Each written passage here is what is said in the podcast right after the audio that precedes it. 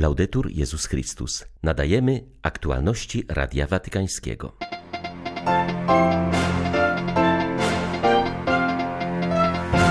Święto Matki Bożej Zaparesidy papież polecał siebie i innych jej opiece. Synod o synodalności modlił się dziś rano o pokój w Ziemi Świętej, na Bliskim Wschodzie oraz w innych krajach, gdzie trwa wojna, jak na Ukrainie. Sekretarz generalny Caritas Jerozolima zaapelował do wspólnoty międzynarodowej, aby wywierała nacisk na obie strony konfliktu i skłoniła je do podjęcia sprawiedliwego rozwiązania dla wszystkich. 12 października wita Państwa ksiądz Tomasz Matyka. Zapraszam na serwis informacyjny. Brazylia przeżywa dziś święto Matki Bożej za Paresidy. To wizerunek bardzo bliski Ojcu Świętemu, dlatego też wystosował on z tej okazji specjalne przesłanie. La fiesta de Señora Aparecida Dziś jest święto Matki Bożej Zaparesidy. Noszę ją w sercu. Tak bardzo pamiętam to miasto i Maryję. Niech nam bardzo błogosławi. Niech opiekuje się nami, wami i wszystkimi mieszkańcami Brazylii. Modlę się za was. Przesyłam wam moje błogosławieństwo i proszę, módlcie się za mnie. Dziękuję. Por favor, recen por mí. A favor. Gracias. Co ciekawe, wideo ze słowami papieża nagrano w auli Pawła VI, gdzie odbywają się obrady synodalne. Tymczasem to właśnie w brazylijskiej Aparecidzie 16 lat temu miało miejsce inne, bardzo ważne dla Franciszka zgromadzenie kościelne, piąta konferencja ogólna Episkopatu Ameryki Łacińskiej i Karaibów. Jak wspominał w 2013 roku, gdy odwiedził Aparecidę już jako następca świętego Piotra, mogłem osobiście zobaczyć, jak biskupi pracując nad tematem spotkania z Chrystusem, bycia uczniem i misji, byli zainspirowani tysiącami pielgrzymów, którzy każdego dnia przybywali, aby powierzyć swoje życie Matce Bożej. Papież dodał wówczas, że ta konferencja była wielkim momentem Kościoła. Potem za jego sprawą wizerunek Zaparesidy znalazł się też w ogrodach watykańskich. Panie, modlimy się do Ciebie za Ziemię Świętą, za ludność Izraela i Palestyny, która znajduje się w uścisku bezprecedensowej przemocy, mówiła dziś rano w auli Pawła VI Margaret Carram, przewodnicząca ruchu Focolari. W tych godzinach udręki i zawieszenia łączymy nasz głos z głosem papieża i churalnymi wezwaniami ludzi na całym świecie, kontynuowała. Podczas modlitwy na rozpoczęcie dnia obrad uczestnicy synodu w taki sposób prosili o pokój, także w innych krajach ogarniętych wojną. Błagania do Pana rozpoczął i zakończył kardynał Luis Rafael Sacco. Chaldejski patriarcha Bagdadu podkreślał okrucieństwo różnych konfliktów toczących się obecnie na naszej planecie. Chciałbym zaprosić Was dziś rano do modlitwy o pokój na świecie, zwłaszcza w Ziemi Świętej, ale także na Ukrainie.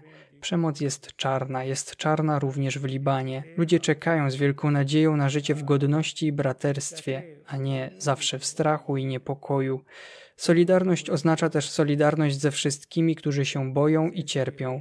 Boże, troszczący się o wszystkich, sprawa, by cała pochodząca od Ciebie ludzkość tworzyła jedną rodzinę, bez przemocy, bez bezsensownych wojen i w duchu braterstwa żyła zjednoczona w pokoju oraz zgodzie, ze względu na naszego Pana Jezusa Chrystusa, Twojego Syna, który jest Bogiem, żyje i króluje z Tobą w jedności Ducha Świętego, na wieki wieków.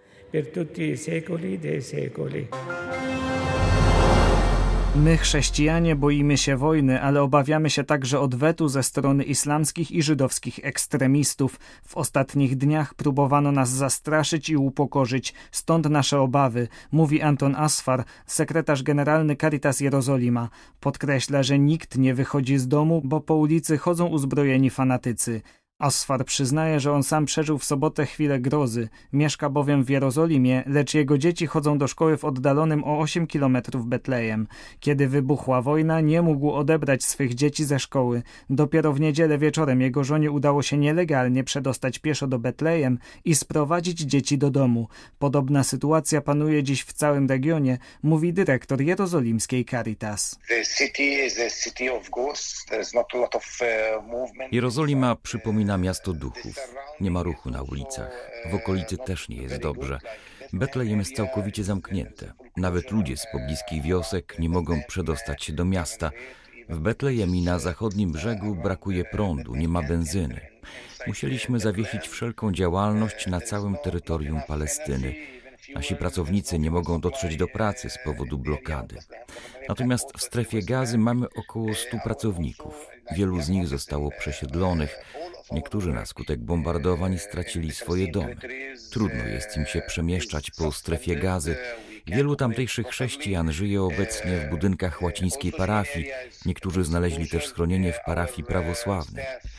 Jest tam obecnie około 250 osób, ale ich liczba stale rośnie. Parafie udzielają najpilniejszej pomocy. Obawiamy się o los naszych pracowników w strefie gazy. Niektórzy z nich w ogóle nie mogą się przemieszczać, bo wokół nich trwa strzelanina.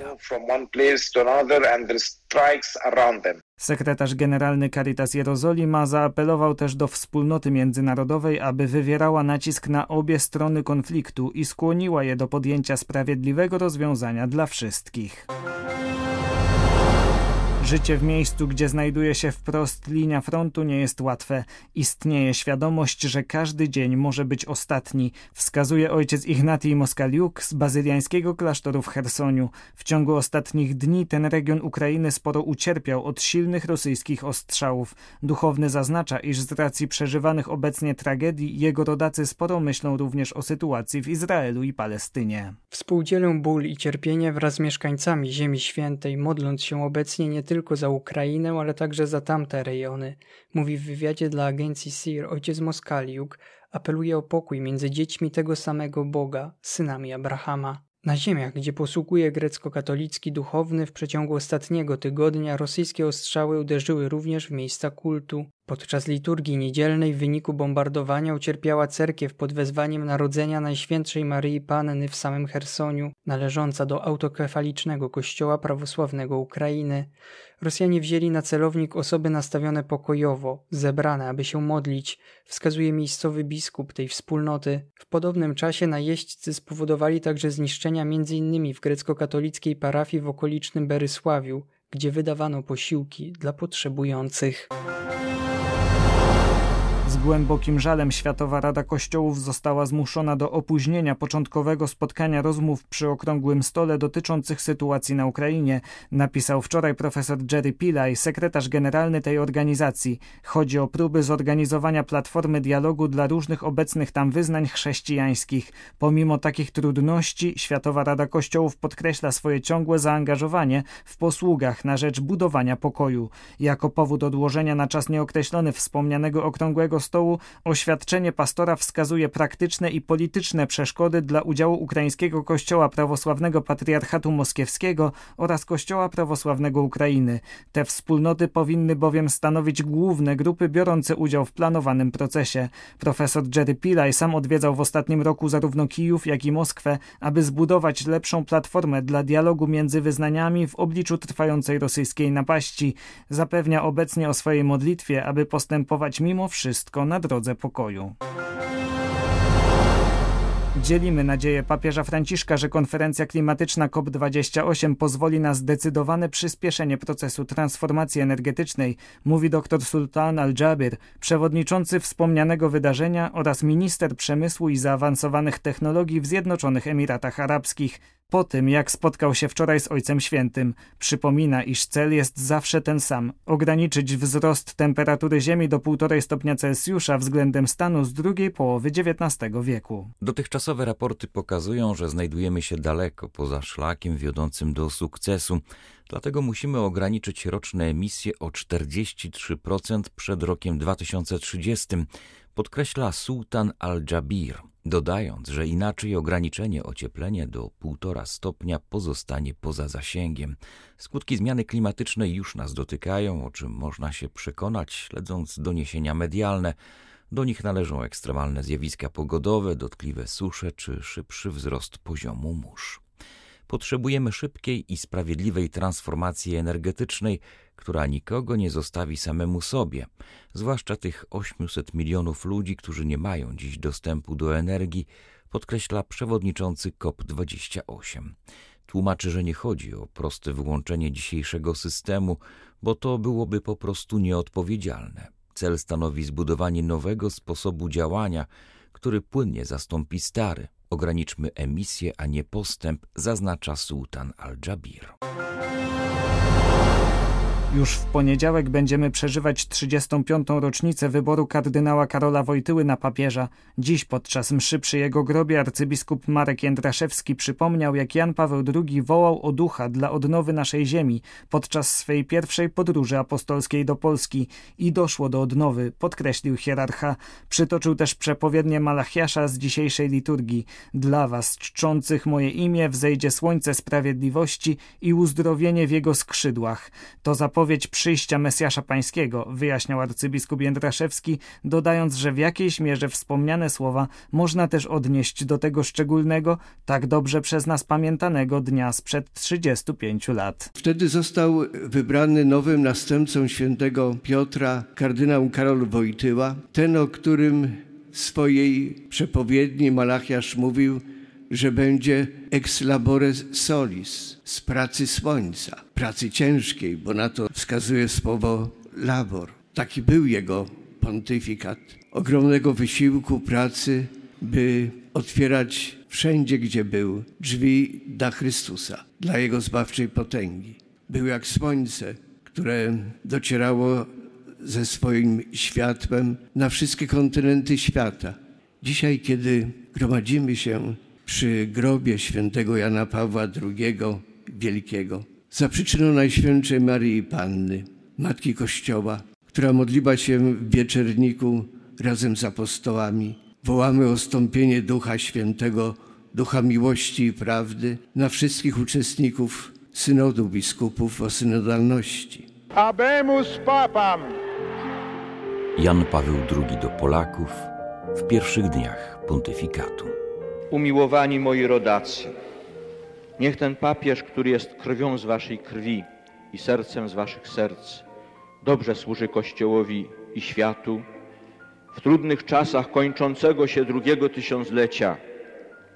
Proszę was też, abyście zachowali wierność Chrystusowi, Jego krzyżowi, Kościołowi, Jego pasterzom, Proszę, abyście przeciwstawiali się wszystkiemu, co uwłacza ludzkiej godności i poniża obyczaje zdrowego społeczeństwa, temu, co czasem może się, może aż zagrażać egzystencji tego społeczeństwa i dobru wspólnemu, co może umniejszać jego wkład do wspólnego skarbca ludzkości narodów chrześcijańskich Chrystusowego Kościoła. Pozwólcie, że przytoczę jeszcze słowa świętego Pawła. Gdy przybędę, przyjdę do was. Bardzo pragnę przybyć do was na dziewięćsetną rocznicę świętego Stanisława, do której to rocznicy tak serdecznie przygotowywaliśmy się z archidiecezją i metropolią krakowską, a także z całą Polską, bo przecież to jubileusz najstarszego jej patrona. Ufam, że jubileusz ten przyniesie odnowienie naszej wiary i chrześcijańskiej moralności, bo przecież widzimy w świętym Stanisławie patrona ładu moralnego w Polsce, tak jak w świętym Wojciechu patrona ładu hierarchicznego od tysiąca już prawie lat. Pragnę Wam pobłogosławić. Czynię to nie tylko z mocy mego biskupiego i papieskiego powołania, ale także z najgłębszej potrzeby serca. I Wy, drodzy rodacy, czy teraz, czy kiedykolwiek przyjmować będziecie błogosławieństwo papieża Jana Pawła II, przypomnijcie sobie, że wyszedł on spośród was że ma szczególne prawo do waszych serc i waszej modlitwy.